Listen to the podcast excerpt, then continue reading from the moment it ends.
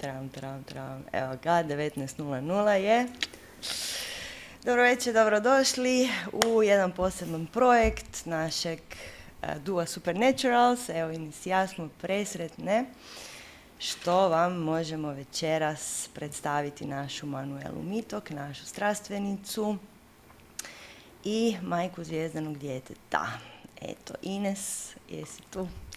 Tu sam. Evo, iskoristit ću priliku da poželim dobrodošlicu našoj divnoj Manu, u koju čim kad počne pričati ćete se svi zaljubiti, baš kao što smo se i mi zaljubili. Eto, tako da jedva čekamo i jako se veselimo ovom predavanju. Manu, hvala ti. Hvala Ines, hvala Sanja. Da, naime o čemu se ovdje radi.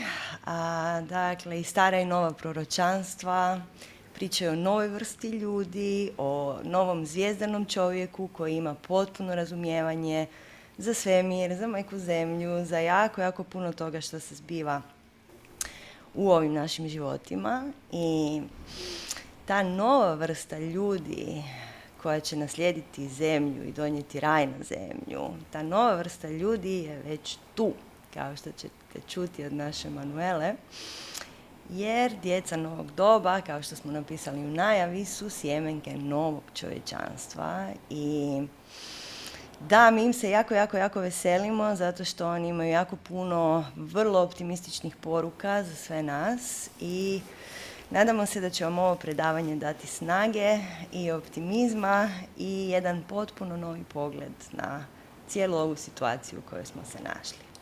Eto, Manuela, prepuštamo ti mikrofon. Hvala ti. Hvala. Dobrodošli i srdečni pozdrav svima. Jako sam zahvalna što vas je toliko ovdje, jer to pokazuje da svi želimo promjenu i da ste vi isto dio ovog zvijezdanog neba, zvijezdice koje žele promijeniti ovaj svijet. I veliko hvala još jednom Sanji, Ines i Serđu koji su omogućili ovaj naš virtualni susret. I naravno hvala svim mojim strastvenicima na podršci. E, najprije bih htjela za početak sam podijeliti jedan citat mog sina kad je imao šest godina, e, kad se prisjetio e, svog dolaska na zemlju. Pa evo što je on rekao. Došao sam iz svjetla. Letio sam s anđelima. I vidio sam te. Bila si sva svjetlucava. Stigao sam u kapsuli, neko vrijeme te promatrao i čekao sam da budeš spremna, da me primiš.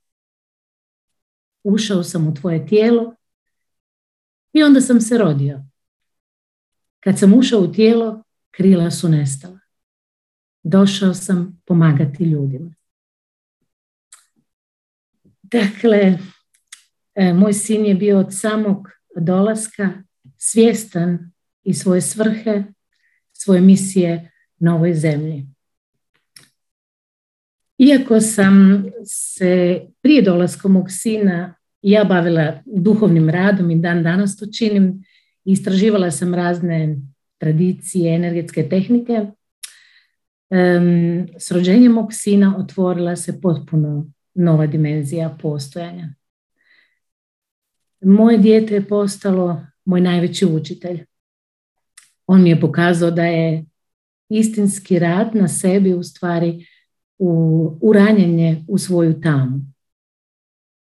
mnogi iz indigo generacije, naše indigo generacije, i sebe ubrajam u to, su se uljuljkali pomalo u duhovnosti i u njoj su našli neku zonu sigurnosti i mnogo nas je zaboravilo na svoju misiju zbog koje smo došli ovdje na zemlju. I moj sin je došao da me prodrma i usmjeri tamo gdje ja nisam htjela gledati, u svoju tamu.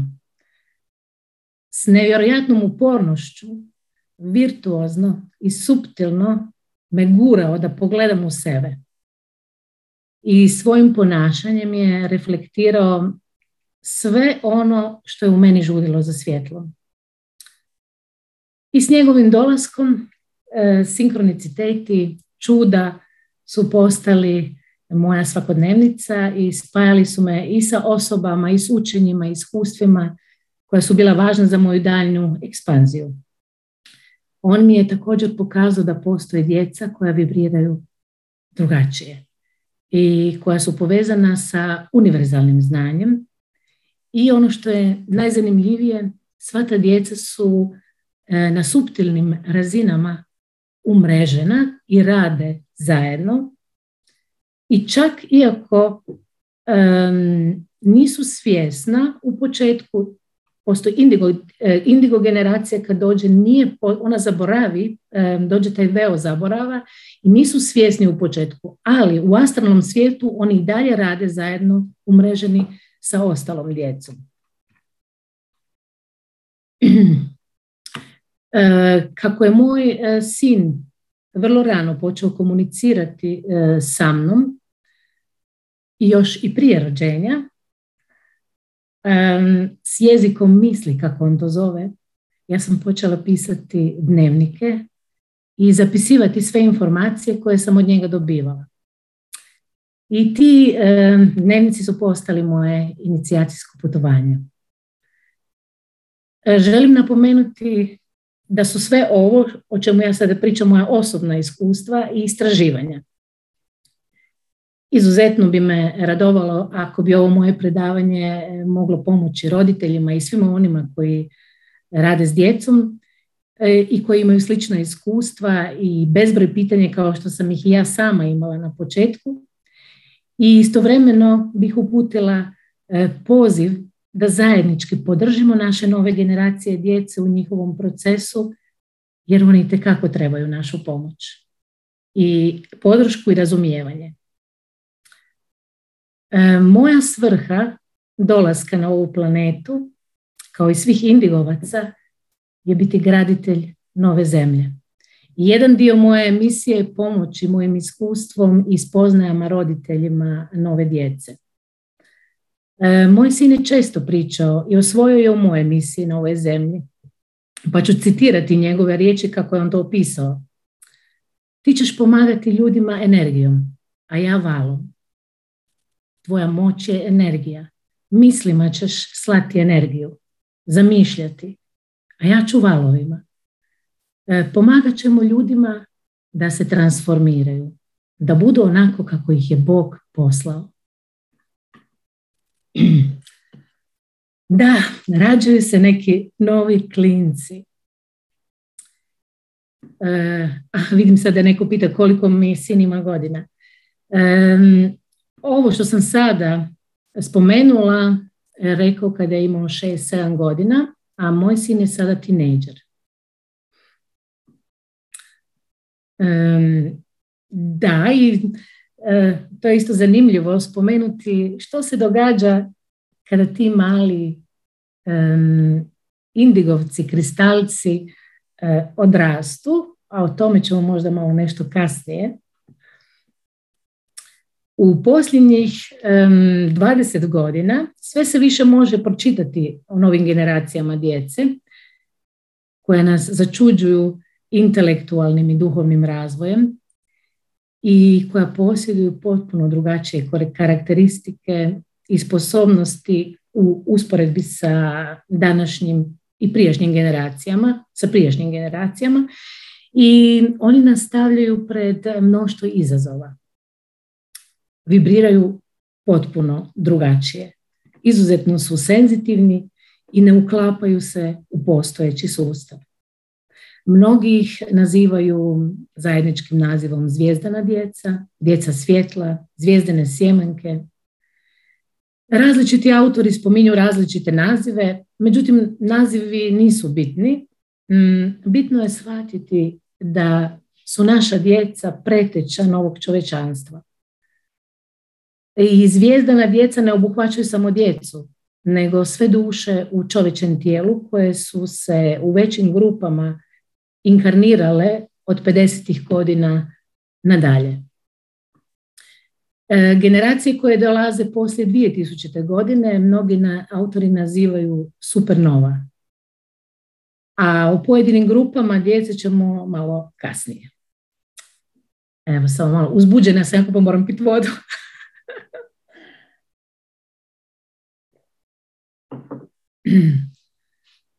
Iako ova djeca imaju nevjerojatne sposobnosti, to nipošto ne znači da su ona neka superiornija bića, bolja od ostalih ljudi. E, samo u našoj trećoj dimenziji e, postoje te kategorije bolje ili lošije.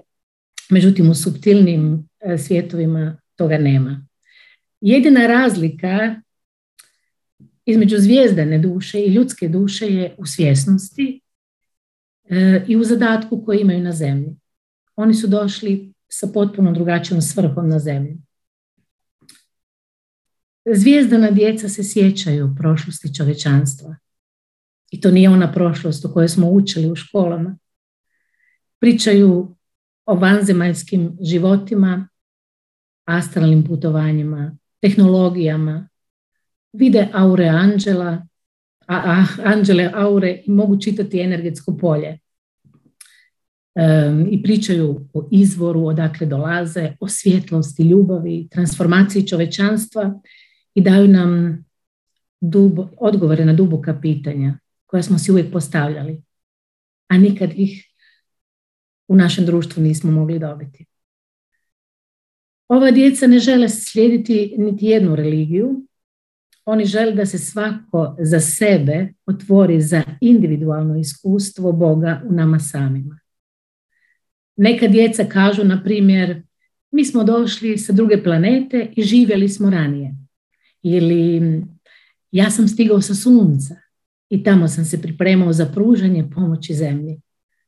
Ili ja nikada nisam bio na zemlji. To je potpuno novo iskustvo za mene. A moj sin kaže da dolazi sa Siriusa. Ima apsolutno sjećanje na sve detalje. Ima mnoštvo slika koje je crtao od svoje treće godine ali ja sam ovoga pričala s njim i znači neke stvari mi je odobrio, a neke nije, pa tako da ne mogu neke stvari još podijeliti s vama. Ono što je svima zajedničko je e, da su ta djeca donijela odluku da dođu na zemlju i pomognu u njenim promjenama. Pa tako imamo e, Argentinca Flavija, Flavio Cavobjanco, on danas ima 40 godina i pisac je i umjetnik. od svoje treće godine on govori o Bogu i svemiru i to na takav način da je svima bilo jasno da zna više o tajnama života i da to znanje nije sigurno naučio samo na zemlji. Kada je imao sedam godina, napisao je i ilustrirao uz pomoć roditelja svoju prvu knjigu na španjolskom Vengo del Sol, Dolazim sa sunca i u toj knjizi je pričao o dolasku nove djece. Pa citiram. Nova djeca se rađaju. Ona su drugačiji ljudi, iako tako ne izgledaju. Ja sam jedan od njih, jedan od prvih. Čovečanstvo se mijenja. Povezanost sa duhovnim aspektom je sada moguće više nego ikada prije sva djeca se mogu ujediniti u svojoj esenciji. I sad zamislite, ovo je Flavio rekao svojim roditeljima s tri godine. Da, da.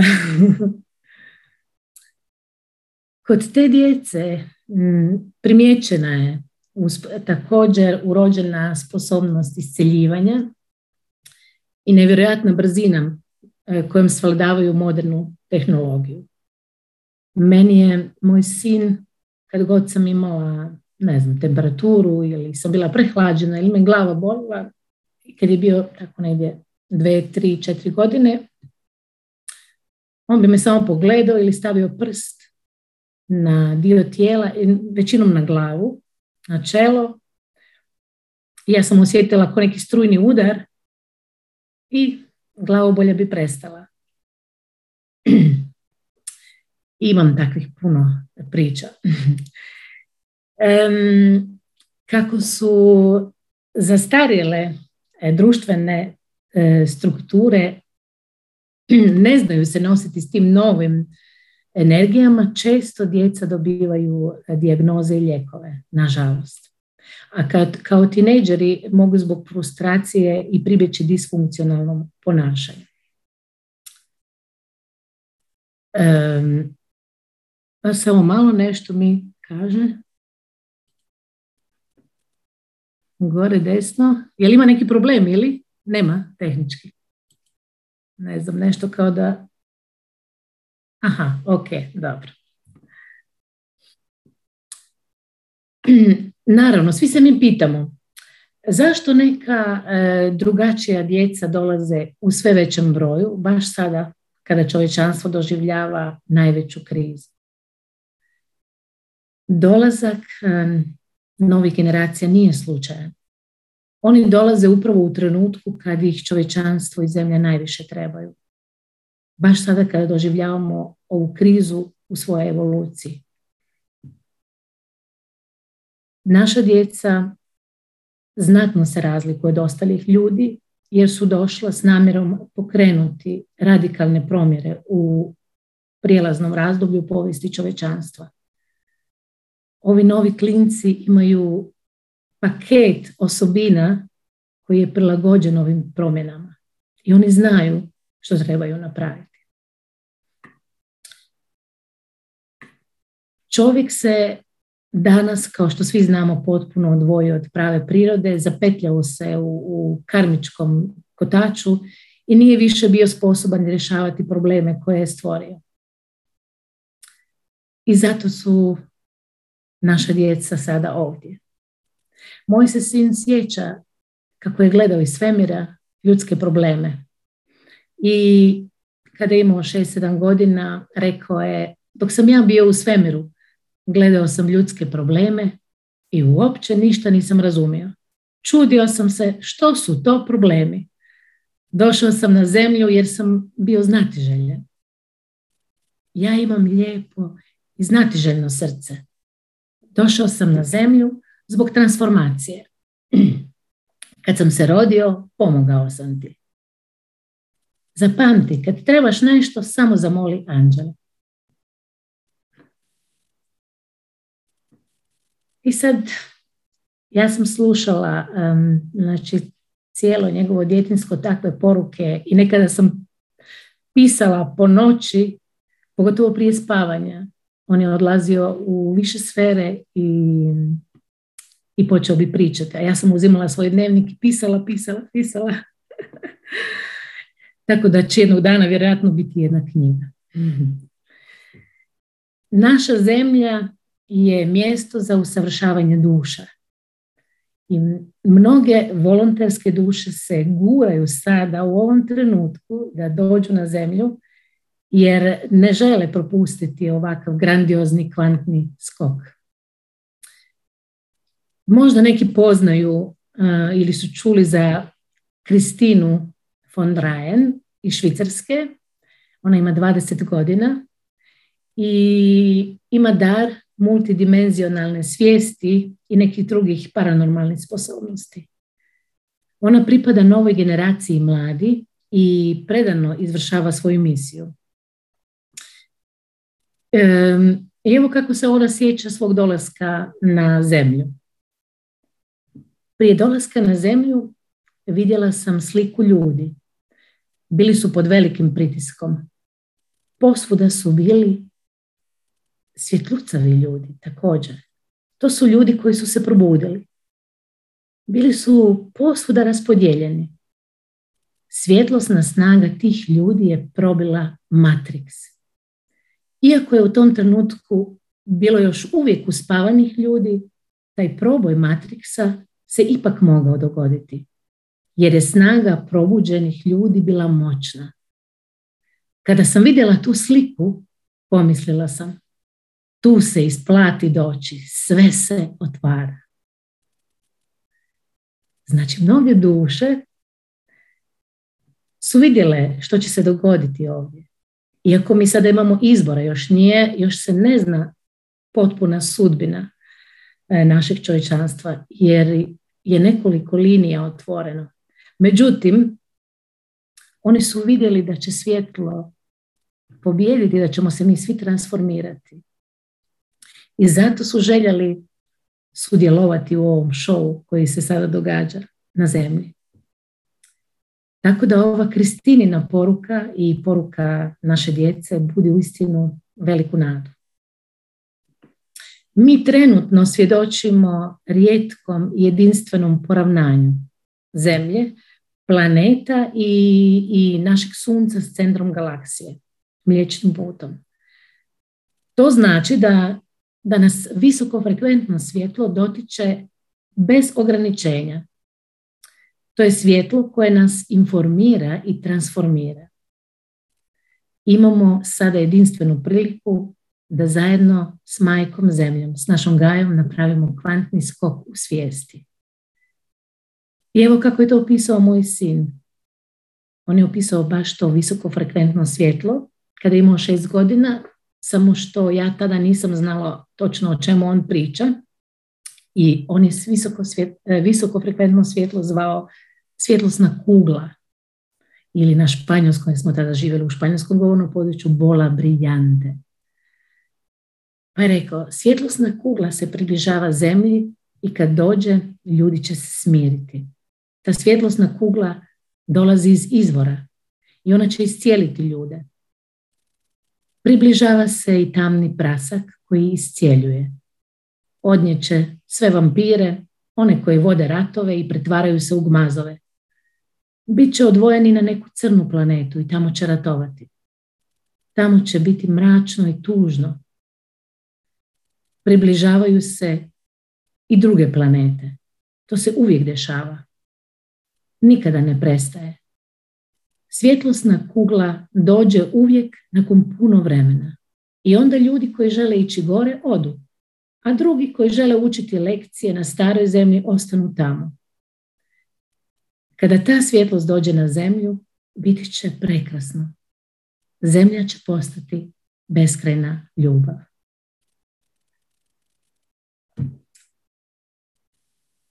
Naši preci su također poznavali cikličku prirodu svemira i znali su da će doći do galaktičkog poravnanja. Oni su nas upozoravali na dolazak ove velike promjene na vrijeme masovnog buđenja. Nisu nas upozoravali zbog toga da bi nas plašili i da će se događati nekakve katastrofe i da nemamo izbora. Ne, nego naprotiv. Naši preci su nas upozoravali zato da se što više ljudi osvijesti i probudi. Oni su nam ukazivali na priliku koja nam se nudi u ovom trenutku. Na primjer, Dakota, indijanci su znali da će doći neka nova djeca veće svjesnosti. Govorili su da će bijeli čovjek gledati začuđeno kako njegovi sinovi i kćerke koriste mudrosti indijanskih naroda kako bi naučili ono što njihovi roditelji nisu shvatili.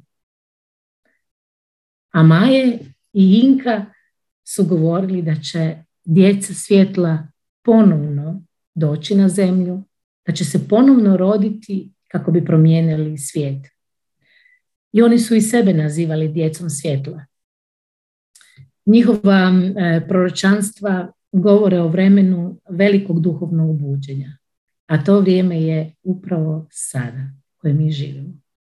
Mi indigovci smo dugo čekali i uvijek smo se pitali pa kad će konačno to? Stalno radimo na sebi. Pa kad će se... Znali smo, osjećali smo da će se dogoditi velika promjena. I evo, i sada je živimo. Duše volonteri, svjetlosni radnici su oduvijek dolazili na planetu Zemlju kako bi usmjerili svojim primjerom čovečanstvo ka svjetlo. No, nekad davno su se pojavljivali pojedinačno i rijetko.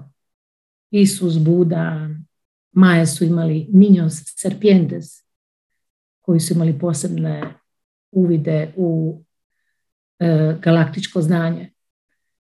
Međutim, od 1950. E, godine nadalje volonterske duše rađaju se u sve većem broju. i primjećeno je da dolaze u grupama, u valovima. Zašto oni dolaze? Pa ta nova djeca ne dolaze ovdje da nam donesu ljubav. Ljubav je, već je ovdje, u nama. Ona su samo tu da nas podsjete na naše pravo porijeklo i da se okrenemo prema sebi. Oni su zato došli da budu naša djeca i da svojom vibracijom pomognu planeti u njenom procesu uzdizanja. E, zbog velikog e, kontrasta između onoga što proživljavaju na zemlji i onoga što su proživljavali prije dolaska na zemlju, nove djeci nije lako. Denzitet, nerazumijevanje može u njima stvoriti ogroman otpor, izazvati agresivnost i asocijalno ponašanje. I tu je ono gdje mi nastupamo, roditelji takve djece, oni trebaju našu podršku, bez obzira na izvanredne sposobnosti s kojima su opremljeni. A najveća podrška je da ih slušamo. I oni ne žele da ih stavljamo na prijestolje, da im se divimo. oni žele da, ih, da poštujemo njih i sebe. Znači, prvenstveno sebe. Jer kako mi budemo mijenjali sebe, radili na sebe, oni su sretni i zadovoljni i oni mogu slobodno raditi svoju misiju zbog koje su došli ovdje. Prepreka njihovoj misiji smo mi, naše maske, naša tama koja čuči u nama i s kojim se ne želimo suočiti.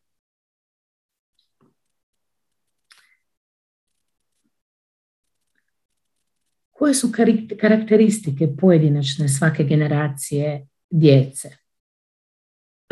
Vjerojatno mnogi od vas imaju zvijezdanu djecu, bez obzira koje generaciji pripadali. I sigurno ste primijetili da djeca imaju posebne karakteristike i ponekad ne znate što s time. Imate tisuću pitanja.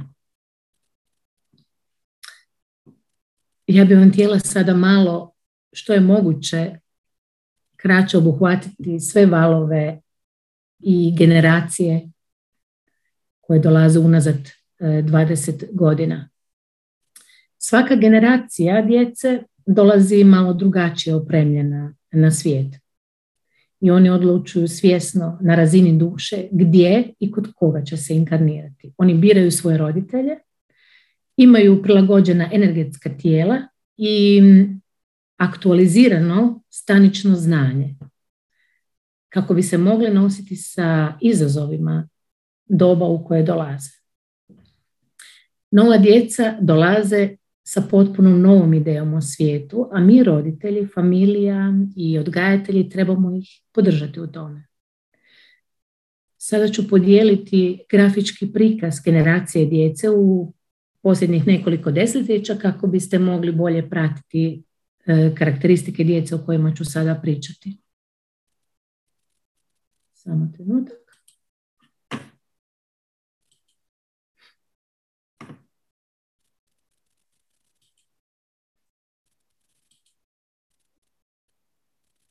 Da li se vidi dobro? Ok.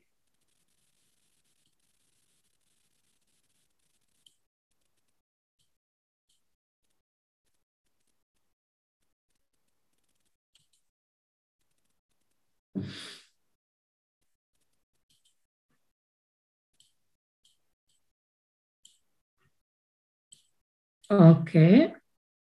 Samo malo da se pomaknem da se ja vidim. Dobro. Evo, ovo je piramida dolaska djeca od 1950. pa nadalje. prve skupine volonterskih duša već su počele dolaziti početkom 20. stoljeća, međutim zbog presnažnog denziteta i zaborava odvojili su se od svoje prave prirode i nisu mogli ispuniti misiju zbog koje su došli e, kao volonteri. Važno je napomenuti da indigo, kristalna djeca e, i svi ovi ostali nazivi nisu nikakve etikete ili dijagnoze. Kategoriziranje ili nekakva mistifikacija bolje je izbjegavati. Oni, ovi nazivi služe samo našem umu, našem 3D umu u svrhu boljeg razumijevanja zajedničkih karakteristika pojedinih generacija. To su samo nazivi za različite ekspanzije svijesti. E, djeca imaju mnoge zajedničke karakteristike, ali su potpuno različite vibracije. Prvi val djece koji je došao, to smo u stvari svi mi, stariji, odrasli ljudi, odnosno većina njih, 90%, su indigoval, pioniri i buntovnici. Indigo su ekstroverti e, i rušitelji starih paradigmi, zastarilih struktura, društvenog sistema. Oni su tu da podignu vibracije zemlje kako bi pripremili dolazak novog vala djece s novim karakteristikama. Nakon drugog svjetskog rata dolaze sve više. Sjetite se hipijevskog pokreta u 60 pa razne demonstracije. To je bio pravi, pravi indigo pokret. Međutim, prve snažnije generacijske promjene su zapažene u 80. i 90. godinama. Koje su njihove karakteristike? Pa njihovo energetsko polje se reflektira u indigo plavoj boji i odatle su dobili ime. Izuzetno su intuitivni i mnogi imaju iscijeliteljske sposobnosti. Ne prihvaćaju autoritete niti manipulaciju, neautentičnost niti nepoštenje. Ne prihvaćaju stare načine discipliniranja baziranih na strahu i krivnji, ucjenjivanju. Znanstvenici su također otkrili da indigo imaju aktivirana četiri koda više u DNK nego ostali ljudi i da koriste potencijale i desne i lijeve moždane polutke. Također imaju sposobnost balansiranja i podizanja energije onih oko sebe, te sposobnost iscjeljivanja. Iako isprva ne znaju da to mogu činiti, pa djeluju instinktivno dok se ne probudi, dok ne otkriju svoje sposobnosti.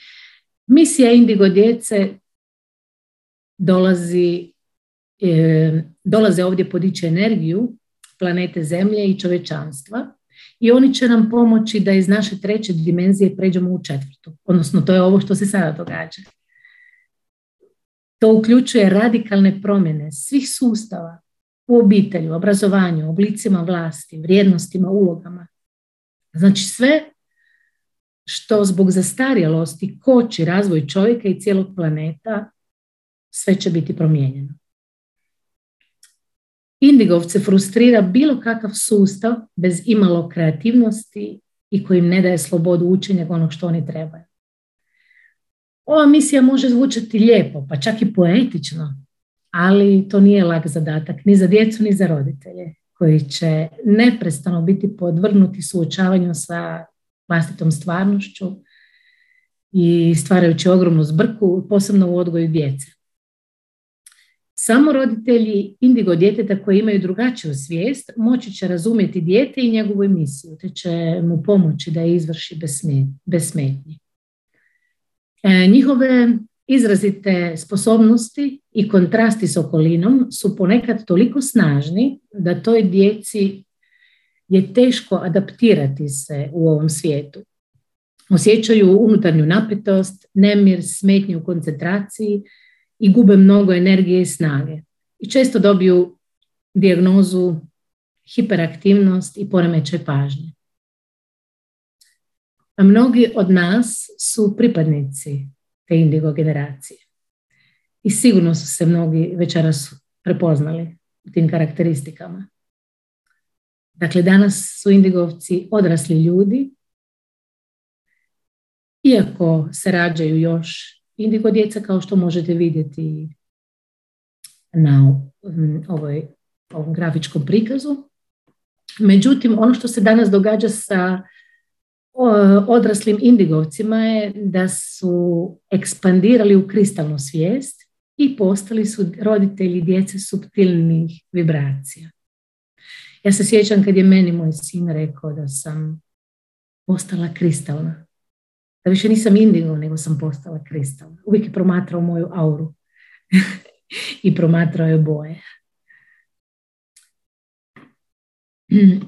Što to znači u stvari prijelazu u tranziciju u kristalnu vibraciju? To znači da, da prolazimo kroz duhovnu i fizičku promjenu koja će probuditi kristalnu svijest i povezati se s kristalnom djecom kao, kao dijelom evolucijskog vala promjene.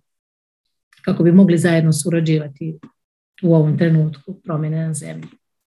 Drugi val su kristalna djeca, kojih sada ima najviše na zemlji. I oni su most ka srcu. Val kristalne djece su introverti. Znači, Indigo su pripremili vibracijski planetu Zemlju kako bi sljedeća generacija mogla doći. I to su djeca kristalne vibracije i nazivamo ih još i ratnici srca. Oni su tu da nam pokažu put ka ljubavi i miru koji je u nama. I oni su tu da probude uspavane i umorne indigo duše. Oni su potpuno razvijeni majstori koji čovječanstvu donose Kristovu svijest i ta Kristova svijest zrači iz njihove unutrašnjosti. Što znači Kristova svijest? To je svjesna povezanosti s izvorom. E, mnogi, e, kažu, mnogi autori kažu da su kristalna djeca u stvari povratak Isusa. S obzirom da funkcioniraju e, sa tako visokim nivom svijesti, ta djeca su ekstremno osjetljiva na okolinu, emocije i osjećaje drugih. Značajni val rađanja kristalne djece je zapažen od 2000. godine nadalje jer zemlja prije toga je bila u preniskim vibracijama i nisu se mogli inkarnirati u takvom densitetu. Poznajem neke osobe koje su se ranije inkarnirale i užasno teško im je bilo. Praktički su proveli veći dio uh, djetinstva i adolescencije u izolaciji. Aura kristalne djece je čista i lucidna, poput kristala. Oni dolaze iz šeste gustoće, iz ljubavi i mudrosti. Mirnija su od indigo djece, ali posjeduju nevjerojatnu unutarnju snagu. I odmah su svjesna duhovnog aspekta svojeg postojanja i mogu spojiti maštu i kreativnost na nevjerojatne načine. Pošto je moj sin kristalne vibracije, malo ću vam ispričati neke iskustva sa njim, Znači, kristalne djece, kao što sam rekla, ima sada najviše na zemlji. Imaju neobično važnu ulogu u tranziciji zemlje u višu dimenziju. Naša djeca biraju nas i znaju točno zašto su nas izabrali. I često se kontakt sa dušom događa puno prije rođenja djeteta. Ja sam, na primjer, osjetila dolazak duše dvije godine prije rođenja. Kroz krunsku čakru i u srcu sam osjetila energiju jedne duše koja mi je donijela poruku da trebamo čistiti tijelo, emocije i um i pripremiti se za prihvaćanje duše koja se želi inkarnirati kroz mene. I tako je i bilo. E, dvije godine nakon toga se rodio moj sin. Ja sam svjesno znala što trebam raditi. On je mene vodi. Uvijek sam osjećala tu prisutnost te energije koja me vodi. A već sam bila dovoljno, dovoljno sam bila otvorena da sam to uh, mogla primijetiti. Kristalna djeca često sami odabiru svoje imena i na neki način će usmjeriti roditelji na ime koje želi. Znači, kad ti se dijete, kad ček, očekuješ svoje dijete, imaš razna imena u svojoj glavi. Međutim, meni je moje dijete poslalo energetsku informaciju um i to je bilo totalno nešto drugo od onog imena kojeg sam ja mislila mu dati. Znači, najprije sam dobila sliku imena u umu i odmah nakon toga sam to isto imela, ime vidjela na ekranu televizije. Onako i samo je prošlo. Kad zvijezdana duša izabere zemaljskog roditelja, počinju se događati razna čuda. Na primjer, u trenutku kad sam ja saznala da sam trudna, nalazila sam se u Južnoj Americi, u Ekvadoru. U to vrijeme sam radila u jednoj incoming agenciji za putovanja. To su bile vođene ture po džungli, vulkanima i svetim mjestima.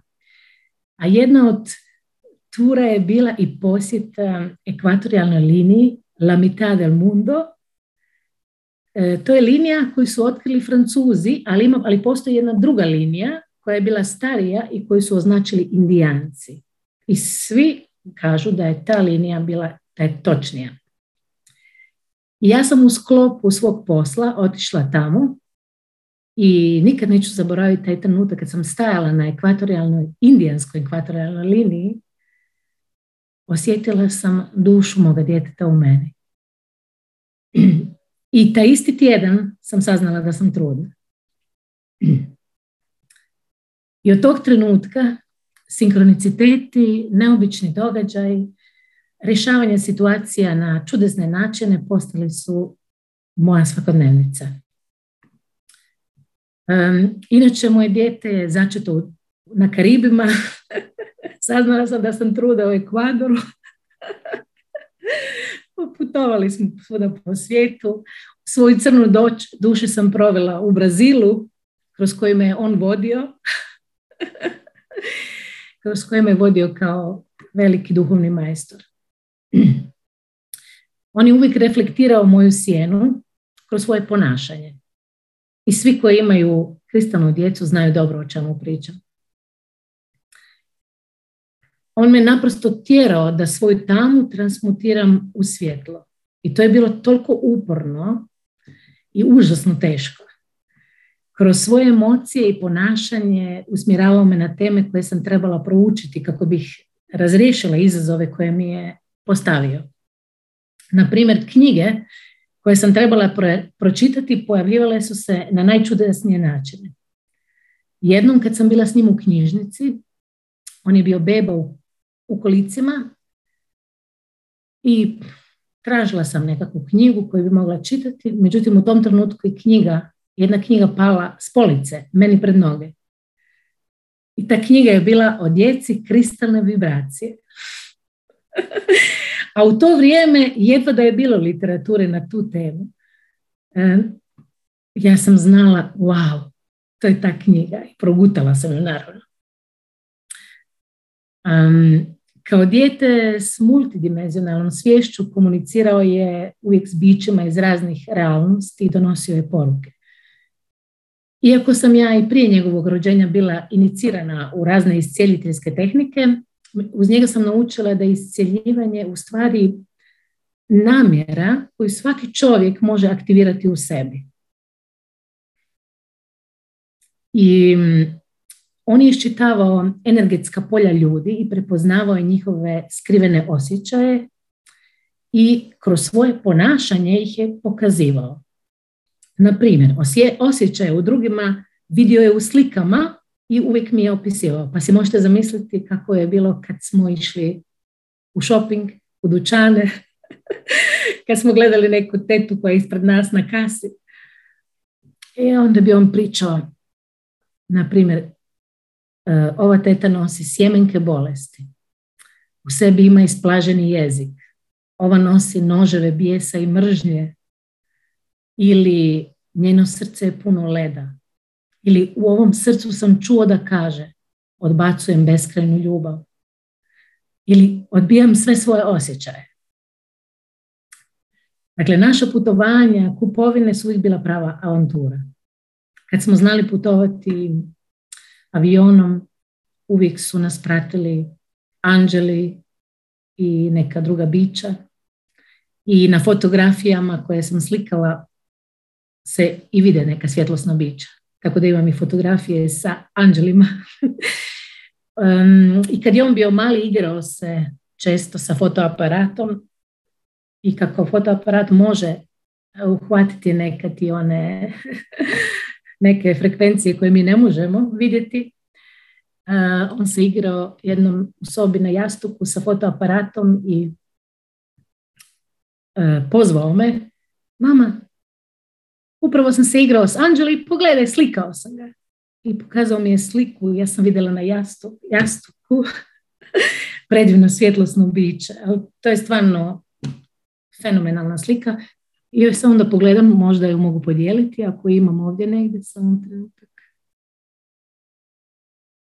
A ne mogu ju sad pronaći. Ako na kraju ostane vremena, možda ću ju potražiti.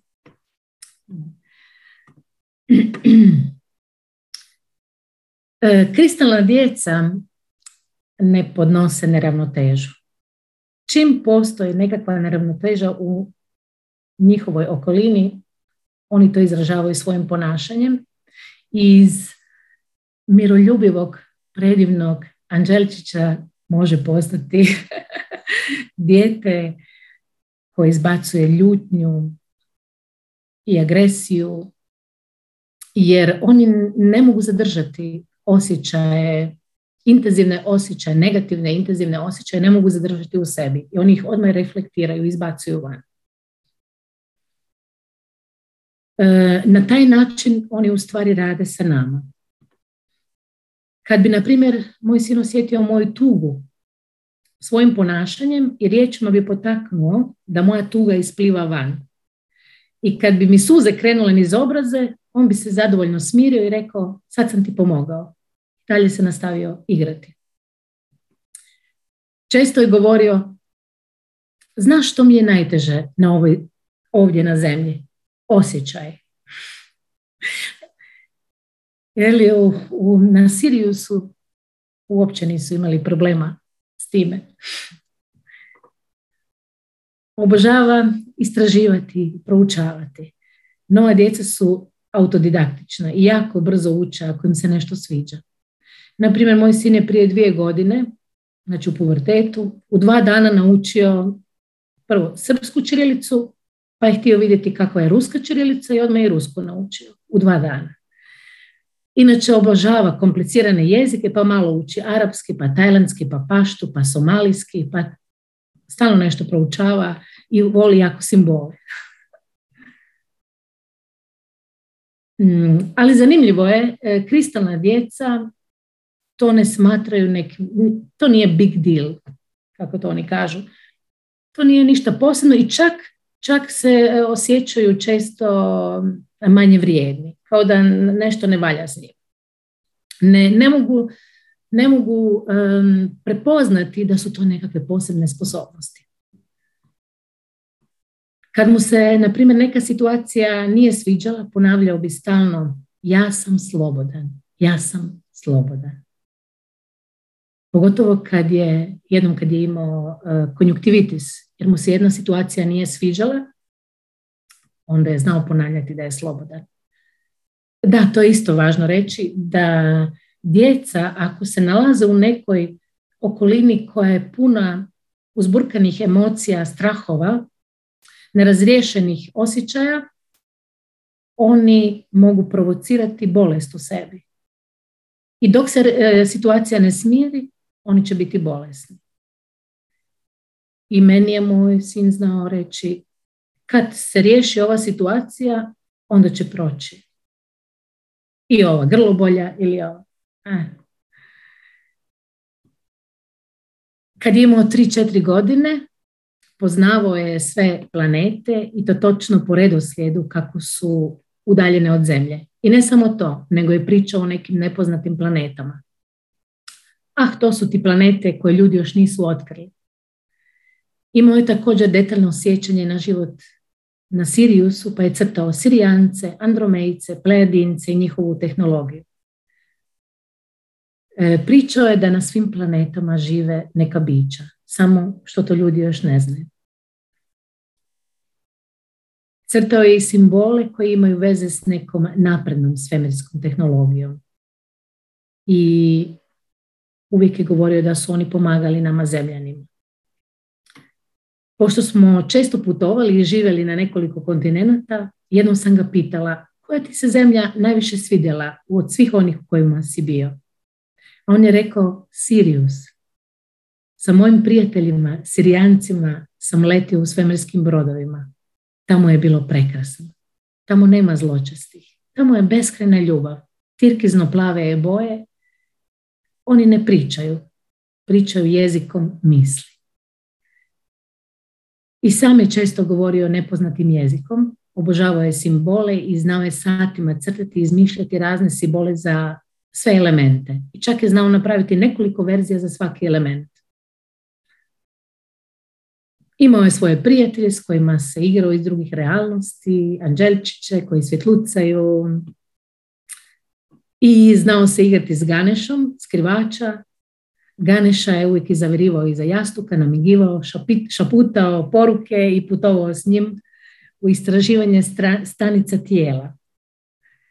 Pogotovo kad je bio, kad je imao neku grlobolju, upalu ili temperaturu, onda je zvao Ganešu pa su putovali liftom u tijelo i bacali su virusiće i bakterije van.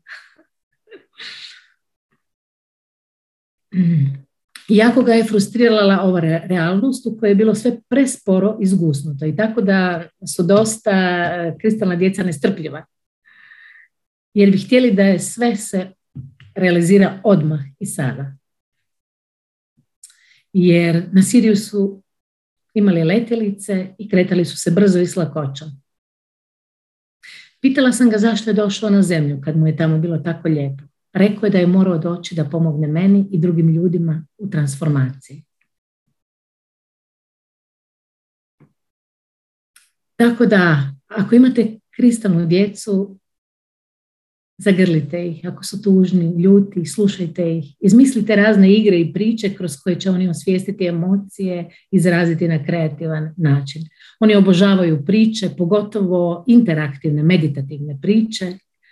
Mm, sad mi pada na pamet čarobne svjetljike su predivne. crtanje i pokret su vrlo važni za, za djecu, kristalnu djecu.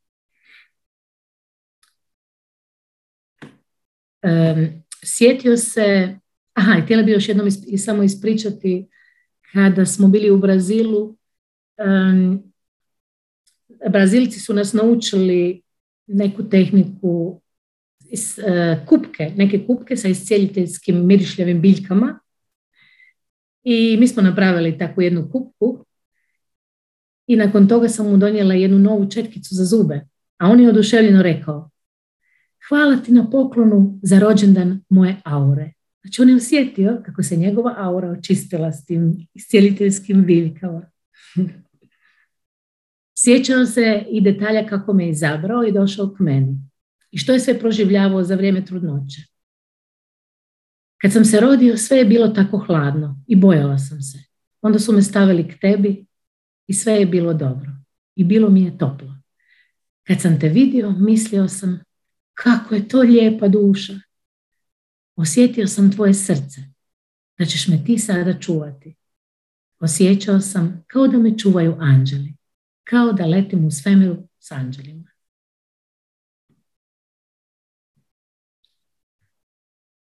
Mm, moj sin je inače proučavao u vrlo ranoj dobi enciklopedije i pričao je sa biljkama i životinjama um, govori da su delfini anđeli mora i da čuvaju planetu. Znači ono što je najbitnije, što bi svim roditeljima rekli koji imaju kristalnu djecu. Ako sebe žrtvuješ i stavljaš se uvijek na zadnje mjesto, to vibrira u tvom polju. I naša djeca udišu te vibracije iz našeg energetskog polja i žive naše strahove, naše uvjerenja i obrazce. Zato slušajmo svoje srce jer djeca se s nama povezuju kroz vibraciju srca. To je ono što oni očekuju od nas kako bi mogli izvršiti svoju misiju. Prošli tjedan mi je jedna moja učenica koja ima devet godina rekla ja ne želim raditi ništa što bi povrijedilo životinje i zato ne jedem meso. I ona vam, na primjer, puževe miče s ceste i nosi ih u svoje dvorište i kaže da je njena misija spasiteljica životinja.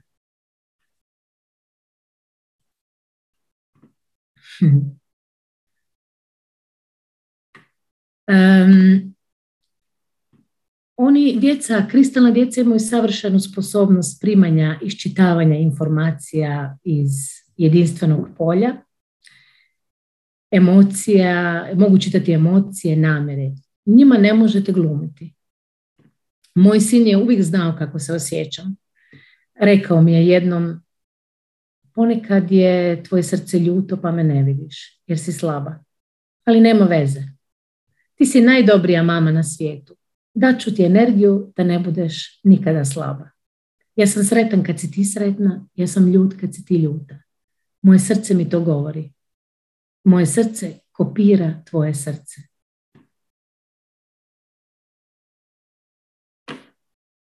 Djeca mogu kristalna djeca mogu plakati i vrištati, iznojiti se i bježati kad se nađu u blizini nekih osoba koje osjećaju strahove, imaju bolove ili su u potpunoj neravnoteži. Tako da je roditelji koji imaju kristalnu djecu možda su već doživjeli takve situacije. I kad se nađete u takvoj situaciji, to znači da dijete ne želi biti tu i najbolje da otiđete s tog mjesta. Kristalna djeca su bića nove zemlje, suptilne vibracije i oni su došli proširiti grupnu svijest čovečanstva. Njihov zadatak na zemlji je da donesu i prošire bezuvjetnu ljubav i suosjećanje. Još su nam ostali treći val djece, to su djeca duge, e, kojih nazivaju još novi lider. Oni se rađaju s potpuno razvijenom spiritualnošću i to su djeca najčešće odraslih kristala. I došli su nam pokazati put ka miru na zemlji. Njihova misija je donijeti radost svoje familiji i okolini. Nakon njih dolaze e, generacija harmonije, to su dijamantna djeca, oni su posljedna generacija koja, dolazi, koja su se počeli rađati nakon 2008. godine i oni su graditelji četvrte i pete dimenzije na zemlji. Podržavaju duše na zemlji u tranziciji u petu dimenziju svijesti. I njihova svrha je jednostavno da sjaje, da budu sretni i da na taj način zaraze sve oko sebe svojom radošću. Imam jednu prijateljicu koja ima četvoro djece i prvo dijete je indigo, drugo je kristalno, treće je duga i četvrta je dijamant. Možete misliti kako joj je zabavno. I još je kombinacija, pošto je ona talijanka, tata je peruanac, mješavina, fascinanta. E, najnovije generacije od 2012. znači kada smo prešli u to novo doba, dolaze generacije svjetlosti i oni će pomoći evoluciji čovjeka u dizanju svijesti na zemlji. I zatim imamo dalje generacije šest, generacije sedam. ove generacije, zadnje generacije koje će doći tek, to će biti kao nekakva revolucija indigo djece, iz 80. godina, samo što su ti, što su e, djeca, indigo djeca iz 80. godina imali nižu vibraciju. A taj val će imati daleko višu vibraciju. I oni će razbiti do kraja sve društvene strukture i formalne institucije. I sada imamo još posebnu transferzalu, to su djeca s paranormalnim sposobnostima, koja se nalaze u svim tim generacijskim grupama. A i, i kristalna djeca, indigo djeca mogu imati također paranormalne sposobnosti. Također postoje tranzicijske grupe između svakog vala. U tim tranzicijskim grupama dolazi do nekih poteškoća jer njihov E, nervni centralni sustav je u procesu podešavanja i tu u stvari dođe do e, autističnih poremećaja, ADHD-a i bipolarnog poremećaja, na primjer. Prijelazna djeca imaju pomiješane energetske skupove. Evo, koliko, koliko god sam kraće mogla ispričati o valovima djece, tu bi se moglo pričati jako, jako puno, ali mislim da je najbitnije ono što djeca govore o ovoj trenutačnoj globalnoj promjeni koje svi svjedočimo.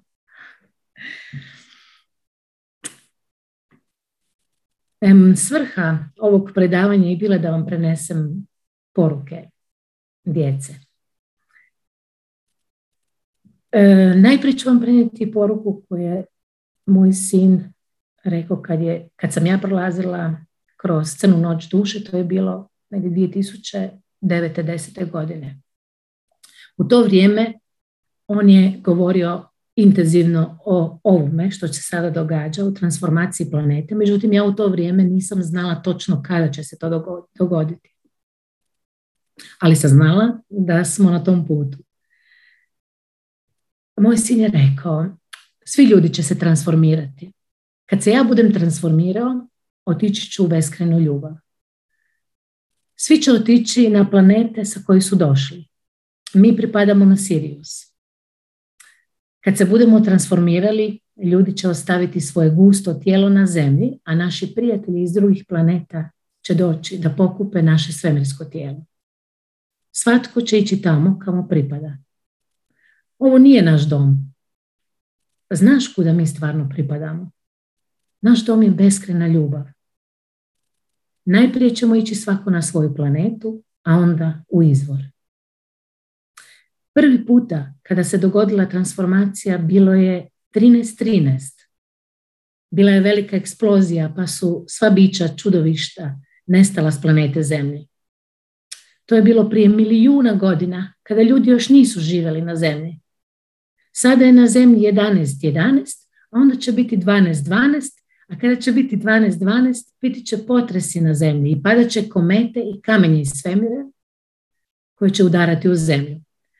A kada ponovo dođe 13.13, neće više biti eksplozije, već će doći puno energije. Svjetlosna kugla će doći kad bude 14.14. Tada ćemo se potpuno transformirati. Onda ćemo posjetiti naše Sirijanice. Koliko sam ja shvatila, mi smo sada u 13.13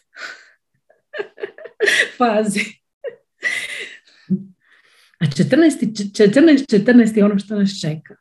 Znači još nisam otkrila točno koliko sam ja shvatila, on je govorio o, ciklusima koje planeta prolazi. Vjerojatno ste vidjeli one cikluse, transferzale koje prolazi, kako se mijenja, znači nakon 13.000 godina, jel, to je ono što sam ja shvatila iz toga. Um, zatim je rekao, ima puno svjetlosnih kugli i u svakoj zemlji će biti druge boje. Svjetlosna kugla iscijeljuje. Osjetit ćemo i vidjeti u srcu jako svjetlo koje će nas iscijeliti.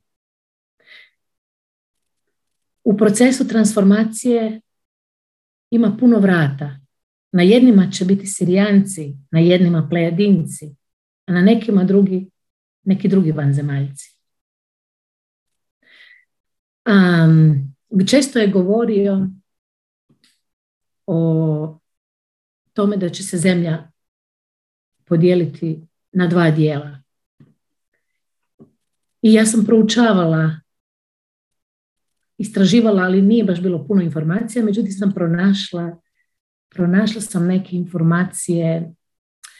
Jedan kemičar iz Amerike koji je imao teoriju o tome i koji, koji je dugo godina proučavao i otkrio je da je zemlja u stvari ima već jedan, jedna energetska zemlja na višim frekvencijama koju smo mi svi stvorili, svi svjetlosni radnici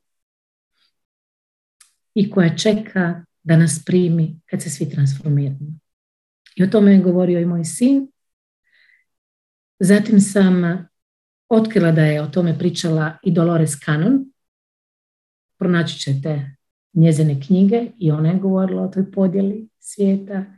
I nedavno sam pronašla e, jednog španjolica e, koji je isto neki znanstvenik koji je napisao čak nekoliko knjiga o tome i ima puno teorija, međutim njegove stranice ne možete nigdje pronaći. A ja pošto govorim španjolski i imam tako puno kontakata u Južnoj Americi, pa sam nekako došla do tih izvora.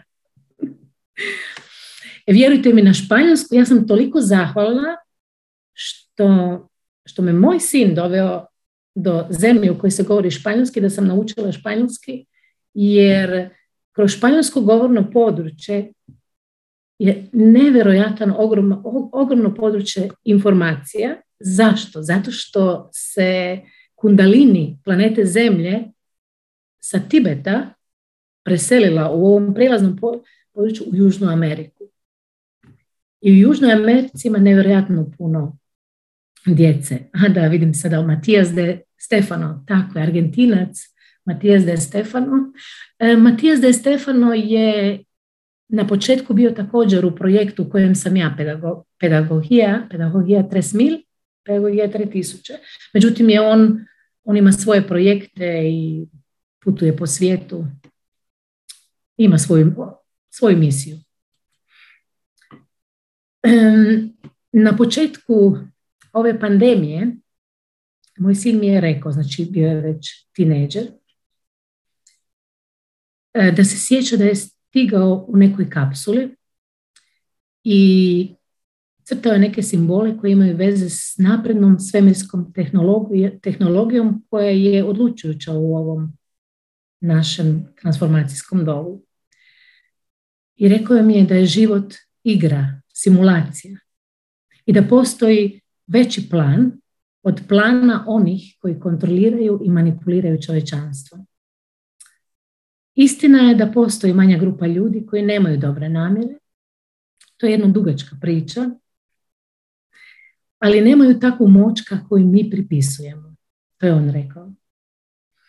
E, iz višedimenzionalnog plana ovo je virtualna igrica. Svi imamo važnu ulogu u toj igri. I tama i svjetlo. Mi si stavljamo naočale i gledamo svijet koji želimo. U nekoj drugoj realnosti stavljamo druge naočale i vidimo druge realnosti. Vječni smo, igranje u beskraj. Biti u iskustvima, eksperimentiranju, putu.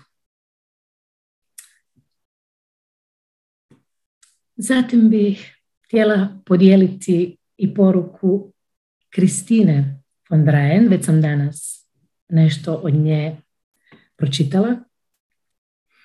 Ali mislim da će vam ova poruka isto donijeti neku nadu.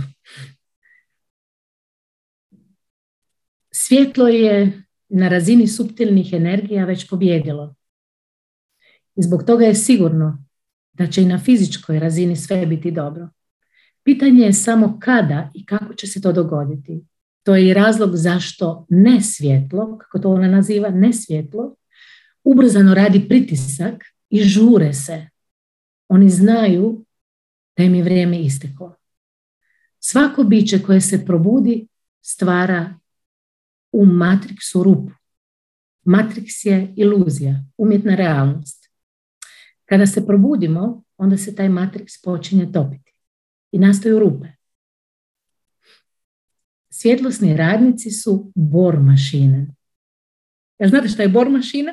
to je na njemačkom. Jesi to na, jesi na hrvatskom kaže bor mašina? Znači, bušili, a bušilica, sad sam se sjetila, bušilica. Znači, Kristina je rekla da su svjetlosni radnici bušilice. Kad god se neko probudi, upali se svjetlo i mi smo umreženi svi. I u tom trenutku u matriksu se napravi rupa. I u ovom trenutku, zadnje što je Kristina rekla, u ovom trenutku ima nevjerojatno puno rupa. U Matrixu, što je veoma dobar znak.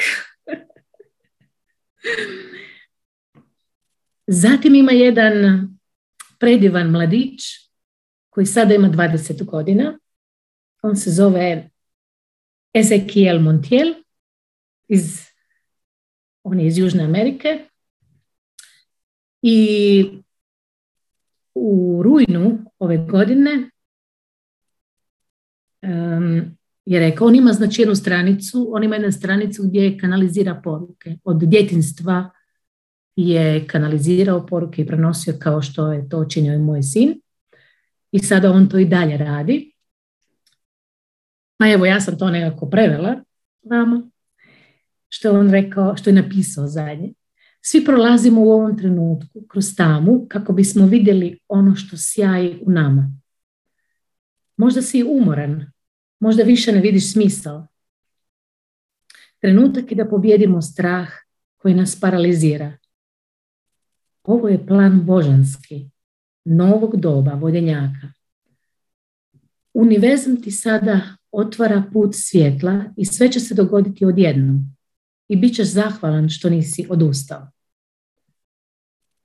Sve tamno izlazi na vidjelo. Laži će se otkriti, maske će pasti, strukture se urušavaju. Stare programe ažuriraju nove prosvjetljene svijesti ljubavi. Tijekom ovih šest mjeseci morat ćemo proći kroz najteži ispit čovečanstva. Majka zemlja se ipak ponovo smiješi i utilovljuje svoju rajsku svijest. Moramo podržati jedni druge i pripremiti se za veliki multidimenzionalni skok. 2024. godine planetarna mreža biti će spremna za rađanje novog čovječanstva. Doći će jedan veliki val svjetlosti koji će osvijetliti svu zemaljsku obitelj i prouzrokovat će globalne promjene u kolektivnoj svijesti planete. Solarna frekvencija vodenjakove ere će se usidriti i donijet će galaktičko svitanje. Zvijezdane sjemenke će posvuda sijati kozmičku istinu zvijezda. Zar to nije predivno? I e, Ezekiel pričata također o velikom valu svjetlosti. I sva djeca pričaju o tom velikom valu svjetlosti koji već dolazi i koji dolazi sve, sve jače i jače. Između, e, u razdoblju između 2009. i 2012. moj sin je pričao, kao što sam rekla, puno o transformaciji zemlje i čovečanstva. I on mi je tada pokazao da što više tame oko nas, to više svjetla u nama. U stvari, moja crna noć duše u tom periodu, periodu je bila priprema za ovo što se sada događa. Praktički ja sam doživjela jednu mini verziju e, globalne transformacije. I to sam shvatila kad je počela ova pandemija. I nevjerojatno je koliko se odvija na isti način, energetski se odvija sve na isti način. I zato vjerujem, zato vjerujem istinski svim srcem da ima svjetla, da, da, da smo mi na fenomenalnom putu i da samo trebamo još malo, malo izdržati. Kada sam ja bila u crnoj noći duše, E, to je bila užasno teška situacija u kojoj sam ja ušla svjesno, a moj sin me vodio. Istovremeno, koliko god je bilo teško, jer sam bila isto u karanteni, i materijalnoj i duhovnoj, e, s druge strane, e, čuda su se pojavljivala svaki dan, neprestano. I u tom periodu on je počeo pričati o Parizu. Znači on je se počeo igrati Pariza. Ubacio je u energetsko polje riječ Pariz, na koje ja uopće nisam obraćala pažnju. I svaki dan je ponavljao, dok jednog dana nije rekao nakon ove faze idemo u Pariz. I znao je pjevati Pariz, Pariz, Pariz, Pariz. I u početku nisam obraćala pažnju dok nisam posvuda vidjela sinkronicitete o Parizu. na sa svih strana su se pojavljivali i to u Brazilu, možete si misliti u Brazilu. Ja sam posvuda vidjela Eiffelov tore. I to ne nekakvu malu sličicu, nego ogromne plakate Eiffelovog tornja. Posvuda je pisalo Pariz. Susretala sam ljude koji su, svi su imali majice s natpisom Pariz ili sa Eiffelovim tornjem. Ljudi su me zaustavljali i pitali da li dolazim iz Francuske, iz Pariza. Mislim, nebrojeno, nebrojeno sinhroniciteta. I što je najzanimljivije i što mogu povući paralelu s ovim je da su se sinhroniciteti počeli ubrzavati. Kao da smo ušli u neki uh, vrtlog. I znači ja u tom trenutku i nisam imala niti centa. Bila sam zatvorena i svjesno sam prolazila kroz crnu noć duše i znala sam zbog njega da ću izaći iz nje, ali nisam znala kada. Međutim, kako, se, kako su se sinkroniciteti pojavljali, pojavile su se puno drugih riječi, kao na primjer pas, koji se zvao milagre, što na portugalskom znači čudo. Došao nam je pas milagre. Um, posvuda, posvuda smo viđali grasa, što na portugalskom znači milost. I iz karantene nama se dogodilo da sam, znači jednog dana nisam imala nijednog centa, drugi dan sam imala nekoliko tisuća, tisuća eura.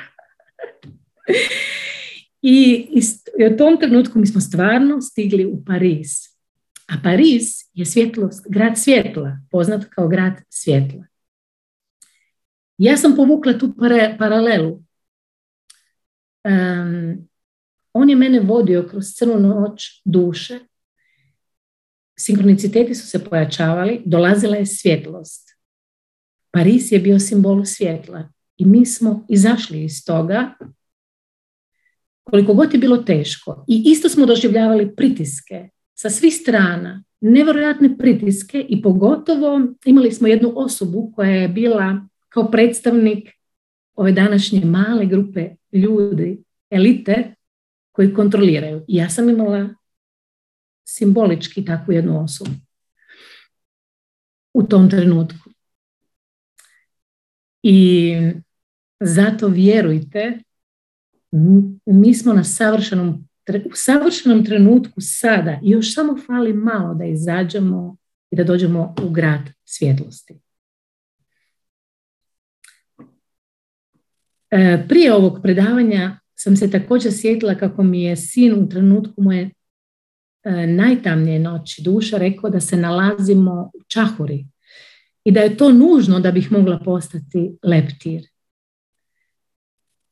Ja sam ga tada pitala kada ćemo se mi ljudi pretvoriti u leptira, a on je rekao to je još misterija. Misterija najprije treba doći u svoju kuću, u mozgu, onda se otvori. I kako sam ja kao indigo duša vrlo znatiželjna, išla sam proučavati detaljnije proces transformacije gusenice u leptire. Svi znamo, svi znamo tu transformaciju, ona se često spominje. Međutim, ja sam htjela znati detalje. I što sam otkrila? Znači, transformacija, e, postoji jedna informacija koja nije toliko poznata. E, naime, transformacija je vrlo dramatična promjena. Zamislite si, iz prozdrljive, gusenice koja puzi nastaje predivan i nježan leptir predivnih boja. E, biolozi su naime otkrili da se unutar tkiva gusjenice nalaze stanice koje se nazivaju imaginarne stanice, koje rezoniraju različitom frekvencijom. Zapravo, toliko se razlikuje od ostalih stanica u tijelu gusjenice da ih imunološki sustav gusjenice tumači kao neprijatelje i pokušava ih uništiti. E, ali nove imaginarne stanice nastavljaju se uporno pojavljivati i neuzaustavljivo se razmnožavati do te točke u do točke u kojoj imunološki sustav e, gusjenice ne može, uništ, ne može ih uništiti dovoljno brzo. Tako imaginarne stanice postaju sve jače i jače, povezujući se jedna s drugom sve dok se ne formira kritična masa koja prepoznaje svoju misiju. Rađanje leptira. Vjerojatno ste pročitali knjigu od Bruce Liptona, neki možda, koji je poznati biolog, i pronašla sam da je i on povukao tu paralelu između metamorfoze gusjenice i globalne promjene u kojem živi naše čovječanstvo sada. I ja sam shvatila da, da su te imaginarne stanice čovječanstva u stvari ta nova djeca. Mnogi od nas, mi smo te imaginarne stanice, mi smo svjetlosni radnici, zvijezdane sjemonke koje dolaze sa inovativnim vizijama. I usred ovog kaosa, kada sve ostale stanice koje još spavaju, koje su stare stanice, trče okolo, misleći da je kraj svijeta blizu, imaginarne stanice iznose ideje, projekte, novi plan, novu šemu, novi način života. I počinju se organizirati oko tih ideja kako bi, proveli, kako bi ih proveli u praksi. Zar to nije moćno? Čovečanstvo je sada u čahuri transformacije kada staro želi uništiti novo, kao i kod gusjenice. Ali to nije moguće. Jer gusjenica se kad tad pretvori u leptira. Jel da? Znači, sjemenke novog čovječanstva su došle u nama, u našoj djeci i ima ih sve više. Pogledajte samo koliko nas ima, koliko se nas ovdje skupilo. Koliko se skupilo oko, oko Serđe, oko Sanje i oko Ines. A takvih grupa ima nevjerojatno mnogo. Znači, mi smo te imaginarne stanice koje u sebi sadrže sjemenku novog čovečanstva. Sjetite se 144 tisuće iz apokalipse. I zanimljivo, 144 tisuće plesača sunca, kako su ih hopi indijanci zvali, koji plešu i plešu zajedno oko svete vatre za vrijeme strašne crne noći duše čovečanstva, kako bi osigurali kontinuirani dotok svjetla i novo svitanje. Ova, ova metamorfoza i ova profecija Hopija govori o svima nama koji svjesno održavamo vatru u našim srcima, koji prepoznajemo našu misiju rađanja novog čovjeka i nove zemlje. Istina je da nas ne treba puno kako bi se svijet promijenio, ali je potrebno da oni koji su svjesni budu to cijelo vrijeme. Zato je sada važno da nađemo istomišljenike da budemo u grupama i stvaramo paralelno društvo. Kristina von Drajan je nedavno isto rekla da je jako bitno da stvaramo, da je to ono što možemo sada učiniti, stvarati paralelna društva. Ovo novo doba nije doba nasilja, nije doba demonstracija u onom smislu kao što su to stari indigovci radili ovo doba je svjetlosno doba i radimo ono zbog čega smo došli ovdje, stvaramo paralelno društvo i sve nas je više i više. Znači, ako su stari narodi znali da će se ovo što živimo sada dogoditi, ako djeca prema višem planu dolaze zbog promjene na zemlju i donose nam ove poruke, onda mora postojati viši plan, moćni od svih planova jedne manje grupe ljudi koja želi zadržati samo kontrolu jer im vrijeme ističe. Ako je svuda tama, mi moramo biti svjetlost, svijeća koja hoda uokolo i pali druge svječice. Nikad ne smijemo sumnjati da jedna mala grupa motiviranih i odlučnih ljudi može promijeniti svijet. Sjećate se, to je rekla koliko se sjećam Margaret Med, ne, nisam sigurna više kako se zove. Znači sada nije vrijeme izoliranja, nego povezivanje. stvaranje paralelnog društva, povezivanje sa istomišljenicima koji žive u istom stanju svijesti kao i ti. U grupe kako bi mogli održati visoku vibraciju. Znači grupe imaginarnih stanica se grupiraju posvuda u svijetu i počinju se međusobno povezivati. Čovečanstvo koje prestaje biti gusjenica i pretvara se u leptira. Nova zemlja se rađa u našim srcima. Ako mi ne prihvatimo frekvenciju straha u naš život, nećemo iskusiti njene posljedice. Čak ako bi netko imao negativnu namjeru prema nama. To neće imati apsolutno nikakvog efekta, jer ćemo biti neprimjetni za takvu vrstu energije. Zato nemojte se bojati ni cijepiva. ove generacije zvijezdane djece imaju daleko razvijeni DNK. I vjerujte mi da mogu čak i razne toksine transmutirati. Um, možemo se postaviti pitanja pred kraj što ako je ova pandemija impulsator čovjekove velike transmutacije iz tijela na ugljikovoj bazi u, u silicijsko kristalno tijelo. I znate što je Pipi Duga Čarapa rekla? Kad je Oluja bjesnila, obožavam Pipi Duga Čarapu. Pipi Duga Čarapa je rekla, Oluja postaje sve jača. Nema veze, i ja isto.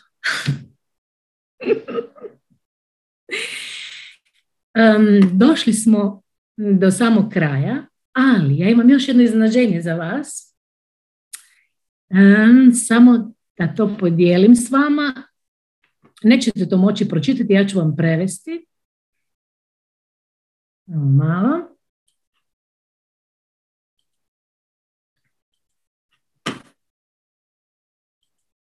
Odmah ću vam reći o čemu se radi.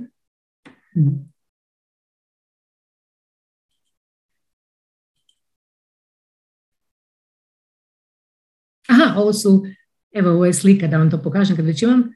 Ovo lijevo su Sirijanci, jel vidite? a ovo su Arkturijanci ili Andromejci, više se ne sjećam. to je moj sin crtao kada je bio mali, mali. I zanimljivo, uvijek je crtao na isti način. Da. E, ovo iznenađenje koje mi imamo za kraj su e, poruke e, zvijezdane djece iz Meksika, Sanja iz Meksika. iz jedne predivne škole Humanitas u sklopu ovog projekta u kojem se ja nalazim. I sad, ovo je dijete napisalo, sad ćemo, da ću vam to prevest, er, Erik Cardiel, 10 godina, iz Meksika, i, i o, to je poruka za vas koji slušate ovo večer. Jer ja sam njima rekla da ćemo, da ćemo pričati o zvijezdanoj djeci oni su poslali vama svima ovu poruku. Um, pa Erik kaže, Danas, mi, današnja djeca, smo jako hrabri. Usuđujemo se sve. I, neće, i nikad ne odustajemo nemoj ni ti odustati. Samo moram da ne vidim dobro. E, u ovom trenutku u svijetu postoji puno osoba koje su dobre i koje će srediti ovu situaciju da za, naj, za najveće dobro cijelog svijeta. Evo, to vam je poruka od Erika. A sada imamo poruku od Oskara.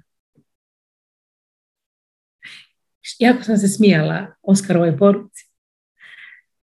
Naime, kad je njemu moja prijateljica rekla da napiše neku poruku za nas, on je napisao, joj stvarno mi ništa ne pada na pamet.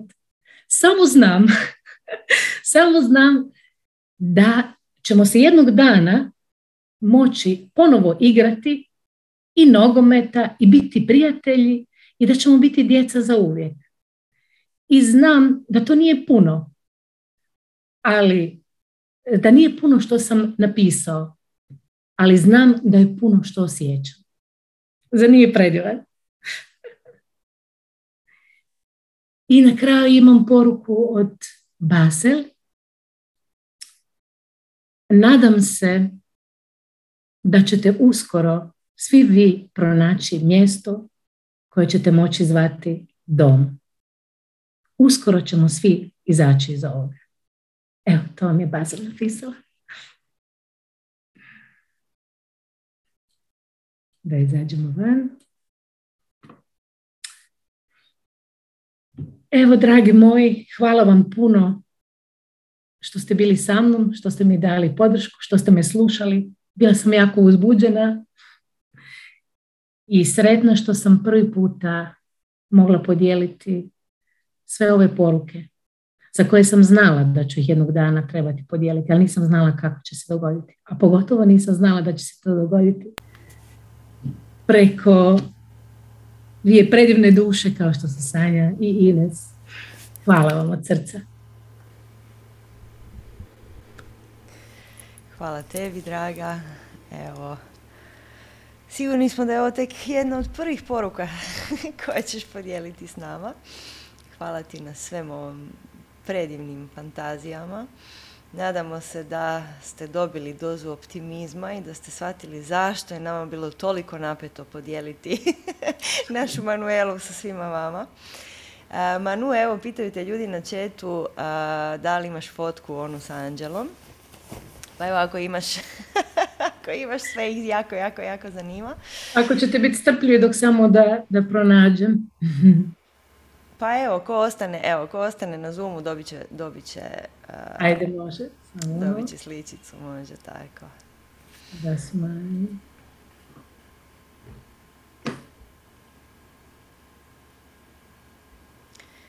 Evo, ja ću ti dotle čitat uh, poruke sa četa na Može. youtube pa kaže, prekrasno, hvala, hvala, hvala. U isto vrijeme bih i plakala i vrištala od sreće. uglavnom ljudi plaću, evo, ljudi su ti uglavnom plakali od ganuća tijekom ovog tog predavanja. Također žele razgovarati s tobom. Um, i naravno predavanje će vam ostati na našem YouTube kanalu, pa ne bi ovo pobogu sakrili od ljudi. Naravno da će ostati. Evo tu sto pitanja, hoće li ostati, ja ovo moram poslati nekome. Evo našla sam sliku. Eto. Ću to dijeliti. Super, hvala, hvala svima na ovim predivnim porukama, puno mi znači.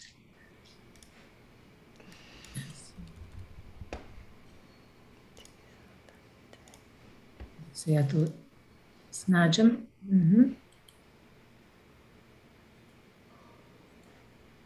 Jel se vidi? Vidi.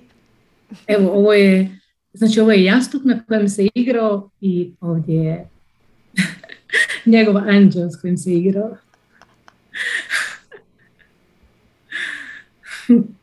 A takvih slika imam više. Znači kad smo putovali avionom u Brazil ili Paraguay, više se ne sjećam. pa onda smo ovoga, onda je on rekao da je anđeo pored njega. I ja sam napravila fotografiju i s njegove lijeve strane kod glave je bio anđeo. da, i još sam, još sam zaboravila reći da kad je bio mala beba, znači kad je bio mala beba, još nije mogao hodati, držala sam ga Stavila sam ga u jednu sjedalicu i htjela sam ići van s njim u toj sjedalici. Bio je na stolu. Ja sam se samo krenula da uzmem ključ i u tom trenutku se on pokrenuo i on je počeo padati. Znači iz tog stola, iz tog sjedalice nije bio povezan. Ja sam se u tom trenutku okrenula i vrijeme je stalo. Znači vrijeme i prostor je stao. Ušli smo u neku drugu dimenziju i u tom trenutku sam vidjela oko njega u krug svjetlosna bića koja su ga držala i spustila na zemlju. I ništa mu nije bio, iako je pao iz tog visokog stola. I vjerujte mi, radim s djecom, jako puno djece ima koje imaju takve priče. Tako da vjerujte, zašto bi dolazila sva ova djeca danas ovdje? S tim sposobnostima. A mi svi imamo znači takve sposobnosti latentne, latentne, ćemo mi postati taj čovjek, taj svjetlosni čovjek, kao što su naši preci govorili. Hvala vam od srca, od srca. mi biste slušali još, Manu, mi biste slušali još. Hvala da. tebi. O, I obrazovanju ima puno, tako je, vidjela, vidjela sam ovdje da neki žele znati o obrazovanju, eh, pedagogija Tresmil, 3000. Um, obrazovanje je jako bitna stavka, tema, ali je toliko, toliko je opšeno da jednostavno sada to, to jednostavno ne, ne bi moglo o tome sada pričati, ali užasno bitno mogli bi, mogli bismo jedan put i nešto na tu temu napraviti. Jer sam ja predstavnica za internacionalne kontakte inače sam organizirala 2013. kad još kad još sve nije bilo tako otvoreno, za ovu temu sam organizirala jednu konferenciju u Zagrebu i moja prijateljica koja je začetnica tog e, programa, francuskinja Noemi Pajmal, je došla u Hrvatsku. Inače, začetnica pedagogije 3000 je um, antropolog i već preko 30 godina putuje po svijetu i prenosi tu ideju o holističkom obrazovanju za djecu novog doba. I postoje predivne škole. Nisu to samo škole Montessori koje su poznate Waldorf. Da, nažalost, danas Montessori i Waldorf su škole za koje treba imati novaca da bi mogao ući u njih. Međutim, postoje predivne škole u čitavom svijetu i sve više ih se rađa, tako da ima nade za djecu. Evo u ovoj pokrajini gdje ja živim u Njemačkoj, ljudi su dosta konzervativni i unatoč tome ima ta inicijativa Freie Schule ili Slobodna škola i bez obzira na sve prepreke koje smo imali, e, sljedeće godine škola će biti otvorena. Tako da je to veliki napredak. A o Južnoj Americi da ni ne govorim. Tamo cvjetaju, naprosto cvjetaju predivne škole. Sjete Petalos, Seven Petals, sedam latica škole je fenomenalna. Znači, sa emocionalnom inteligencijom, sa jogom, sa pozitivnom psihologijom, nema učionica, nešto prekrasno. Ima jedna predivna škola koju možete proguglati koja se zove Green School na Baliju. Nažalost, ta škola je stvarno skupa, ali je san snova. San snova u tropskom raju.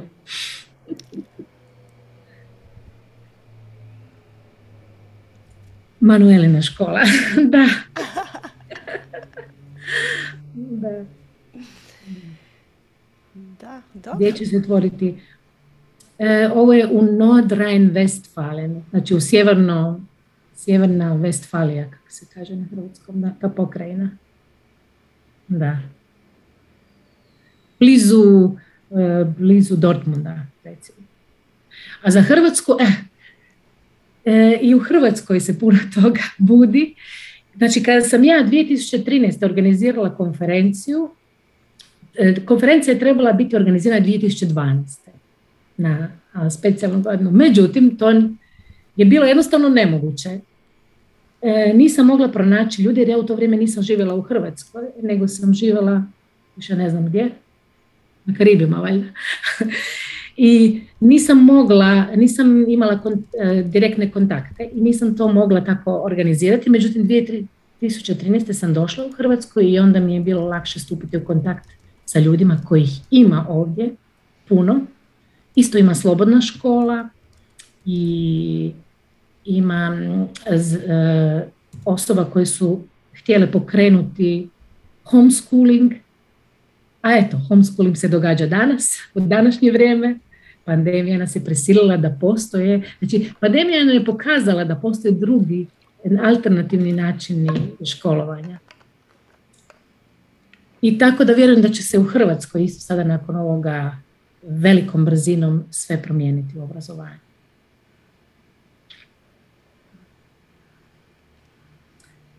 Znači, u obrazovanju bi mogli puno toga i ja sam tu, imate moje kontakte, moram postati malo aktivnija na društvenim mrežama, nisam baš aktivna. Imam u planu ovoga Instagram malo oživiti, nešto napraviti na Instagramu, pa eto, pa možete kontaktirati. Jer došlo je vrijeme da radim i živim svoju misiju.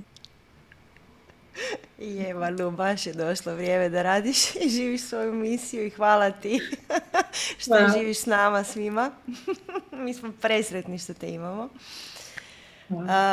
evo ljudi, pokrenite se, ovo vam je bila inicijativa, ovo nije bilo čekamo Manu da otvori školu i sve nam kaže, nego otvori um, otvori srce, otvori uši i krenut radit za novi svijet, za novo doba, za sve ovo što, prekrasno što nas čeka. I e, hvala ti Manu na toni optimizma koju uvijek doneseš. I evo, nadamo se da ćemo te ugostiti ponovno na svim našim kanalima. Hvala svima vama koji ste slušali nas danas, bili s nama danas. E, evo, javite se za, pita, za sva pitanja. Svi koji ste bili tu s nama na Zoomu, imate Manu, od Manuele kontakt. Svi ostali možete pisati nama ako vam je bitno i to je to. Želimo vam predivnu večer, okupanu svim ovim novim informacijama. Još jednom, Manu, srce nam je ovoliko. I meni isto. Hvala svima. Uživajte puno, ljubimo vas, grlimo vas. I to je to. Vidimo se uskoro. Hvala. Ćao. Ćao.